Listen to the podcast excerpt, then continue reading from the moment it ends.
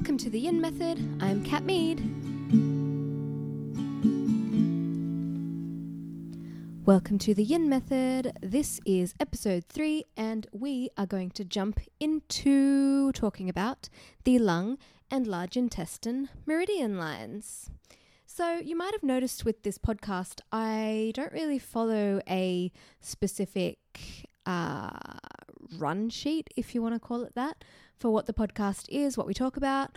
I kind of am just winging it because I've found in the past I have had a few different podcasts. I've always found that when I try to plan it overly, it just comes out not very well to me. It doesn't it's not it just doesn't sound like me. So while for this podcast I am doing research and I'm looking up information and making sure that to the best of my ability I'm telling you the right thing. I also just want to make sure to use a phrase that someone I know this week used. Uh, I want to make sure I keep it a bit loosish, goosish. Um, that absolutely cracked me up this week. Thank you, Renee. Um, so, with that said, we'll just do a bit of a recap on meridians themselves. Uh, if you haven't heard the podcast episode from last week where I talked about what meridians are, I highly recommend going back and listening to that. So, we have 12 major meridian pathways, and each one of these meridians corresponds with an organ in our body. So, these meridians help to not only uh, transmit or transport energy through the meridians themselves, which are housed within our fascia, our connective tissue, they also help to transport energy to the organs that they are directly linked to, but also to all of the other organs because none of our parts of ourselves works just by itself. It's always connected to something else. There's something else going on. Uh, they all work together. So, the Meridians help us to coordinate the work of our organs. And so, when our organs are working well, when our energy channels, which are what meridians are, are working well, are open, f- our energy is flowing, we are keeping our body balanced. Our meridians are quite sensitive, so we really do have to be aware of what's going on in our body and taking note of what we're feeling, what's happening with our energy, what's happening with our health, and when we're more aware, we can notice these uh, energy lines and these symptoms, if you like, um, so that when there's something not quite right, we can do something about it pretty quickly and easily. So, today we are talking about the lung and large intestine meridians. Now, you might be wondering why we're doing that as a pair. It's because in five element theory, which we will talk about on another episode, the lung is the yin meridian, and the large intestine is the yang meridian. So the yin meridian line, or the yin organ, it's vital. It's one of our vital organs. It's more passive, it's darker in nature. Whereas our yang is our doing organ. It's this thing that gets stuff done. It empties and it fills and it sorts and it does all of the things. Uh, so that's why we're talking about them together, the yin yang pair. Now, maintaining healthy immune defenses is basically what our lungs do. It helps us to guard against pathogens, it helps us to circulate chi and fluids around the body. It also helps us to let go of what we don't need. So, if you've ever been to one of my yin yoga classes, that's a pretty big focus. Is sitting with what is, but letting go of the things we don't need, the things we don't need to hang on to, the things we don't need to control. The lungs do that intuitively. We breathe in oxygen from the air and we breathe out carbon dioxide waste that comes from our body. Our lungs are associated with our skin. So, as someone who grew up with asthma, which is a respiratory disease, it's been really interesting for me to see that the tissue that is quite directly linked with our lungs is the skin because often eczema comes with asthma, and eczema is something that I still deal with um, to this day. Emotionally, we experience a lot of sadness and grief that is held in our lungs. So it can be difficult for us to let go of these things. And I'm, it's not to say that we have to let go of sadness and grief. We should feel them, we should experience them because they are part of the human experience. And in Chinese medicine, they say that there are no good or bad emotions. There is only the ones we choose to look at and work through, and the ones we don't. Um, so that the ones that we don't would be the only things that would be perceived as being a bad, in inverted commas, emotion. So when we find an imbalance in our lungs, um, emotionally or spiritually, we might notice that we're feeling some sadness. Or if we're experiencing grief, we might get a cold or we might cough a bit more. We might feel a bit locked up in our lungs. So we take oxygen from the environment and we transfer it into the blood with our lungs. Really important. What if our lungs aren't working properly? What happens? We don't get as much oxygen in our blood, and we need that in our blood because that goes around our entire body and keeps us healthy. We need the oxygen in our blood, it keeps us fresh. Now, our lungs work with several major muscle groups. The biggest one is the diaphragm. The diaphragm sits just below the rib cage and when we breathe, it either inflates or deflates, depending on which way we're breathing, inhaling or exhaling. And its basically um, function, I guess, is to tell our lungs or help our lungs to expand and contract and send that signal to our brain that we need to either breathe in or exhale. The diaphragm being where it is, it's really interesting because when we breathe in, we're actually helping to move stuff around in our abdomen as well. So, this diaphragm helps to move our large intestine, it helps to move our stomach, it's right near our liver. So, it's really interesting that it's not actually in our lungs, it's just below our rib cage. But when we breathe in, it affects this muscle that affects everything underneath as well. Um, the lungs themselves are different sizes. So, the right lung is shorter than the left, and that's because it has to make space for the liver, which sits just underneath the rib cage. The left lung needs to be slightly uh, narrower because it needs to make space for our heart. So our lungs are not both the same sizes. The left lung, well, both lungs really, can act as a shock absorber to our heart. So if you're in an accident or something, it can absorb that shock before it hits the heart itself. So there can be a real protector there. Some things we can do for lung health don't smoke. No judgment if you do exercise, wash your hands. Now, topically, you might have seen in the news very recently the outbreak of coronavirus or a novel coronavirus that is going around at the moment. Um, I listened to another podcast called This Podcast Will Kill You the other day. It's really good. You should definitely listen to it. Uh, and they were talking about this novel coronavirus outbreak and talking to some experts as well. And they basically said, you know, the best way to stop the spread of disease or infection is to wash your hands and don't touch your face. So that can help with your lung health as well because if you wash your hands, you're less likely to have those pathogens on them that will be transmitted into your system. Touch your face, same thing. So simple things for lung health, really. Now, our lungs and our large intestine are associated with the metal element. So, metal is that structural, strong element that helps us to build stuff up. Some physical imbalances you might find with uh, lung dysfunction or lung meridian dysfunction are disorders of the chest, lung, throat, and nose. Pretty uh, obvious. Some emotional imbalances are disappointment, sadness, grief, despair, anxiety, shame, and sorrow it's said that shame is actually one of our lowest vibrational uh, frequencies that we can experience. So, shame is definitely something, if you feel it, it's something you, I would recommend working through that, finding a way to work through it, figure out what it is, or just decide to let it go if you can. I know that's easier said than done. When we find balance uh, emotionally in our lung meridian or in our lung organ itself, we are more likely to experience integrity. And that really comes into that metal element again, because metal creates integrity for the most part. We use metal in buildings, we use it. That's the only um, the only example I can think of right now.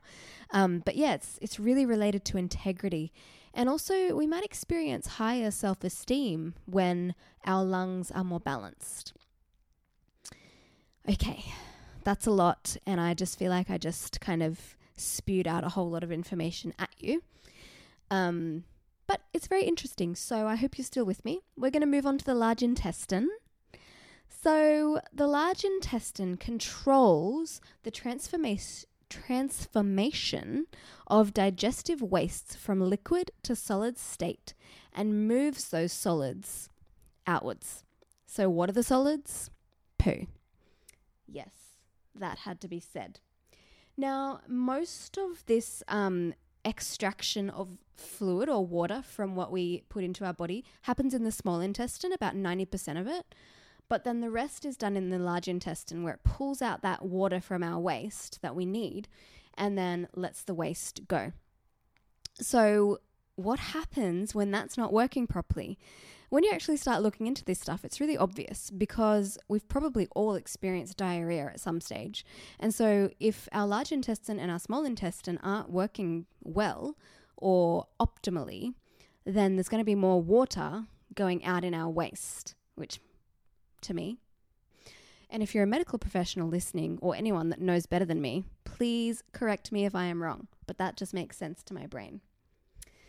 Now, the large intestine also helps us to absorb electrolytes, vitamins, and as I said, water. And yeah, so basically, it's the formation and elimination of waste, is what our large intestine does. When we are feeling an imbalance physically here, we might have sluggish bowels, we might have abdominal pain, diarrhea, constipation. Emotionally, same as our lungs. We might feel physical weakness, emotional introversion. We might feel irritable. We might have lower self esteem and apathy, just not caring, just, you know, not having any strong feelings one way or the other. Um, one of my favorite Futurama episodes. It's um, I think it's in the first season. It's pretty early on, I'm pretty sure, uh, where they have the neutrals, and he's like, "If I don't make it through, tell my wife I said hello." That's basically apathy. It's being neutral. You don't care one way or the other. So I feel like I told you a lot more about the lungs than I did about the large intestines. But that's okay because that it is what it is. uh, so we come back to this idea now of meridians. I've told you what the lung and large intestine do uh, physically. I've told you a little bit about the emotional imbalances for both and when what happens when they're balanced, what we feel kind of emotionally, energetically. But let's come back to this idea of the meridians. So, as long as your chi or energy is able to fl- flow freely through your meridians and all of your organs are working in harmony together, your body can remain healthy. That is what we're going for. We want a free flow of energy. We want all of our organs to be working in tandem with each other, and we want to feel good. Who doesn't want to feel good? Probably no one. But we do it to ourselves. We self sabotage ourselves, and sometimes we just don't feel good. Now, how can we affect our meridians? So, there's heaps of different ways that you can. Once you, as I said earlier, if we're aware and we're noticing some of these symptoms or imbalances in ourselves, there's a few different ways to be able to come back and intentionally help ourselves to start moving our energy around a bit more and to help unblock some of that stagnation that we might get when we're not really paying attention to our energy lines or our organs in general. So, acupuncture is a great way.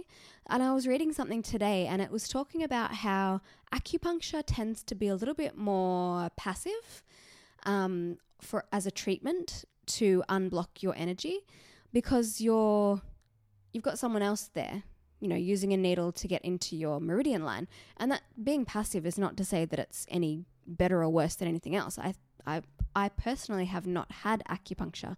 I've had dry needling, but I haven't had intentional acupuncture. Um, but from what I've read and what I've seen, actually, you know, I might go and have an appointment this week. Um, it, I think that's a great way to unblock energy and unblock stagnation, and a really quick way.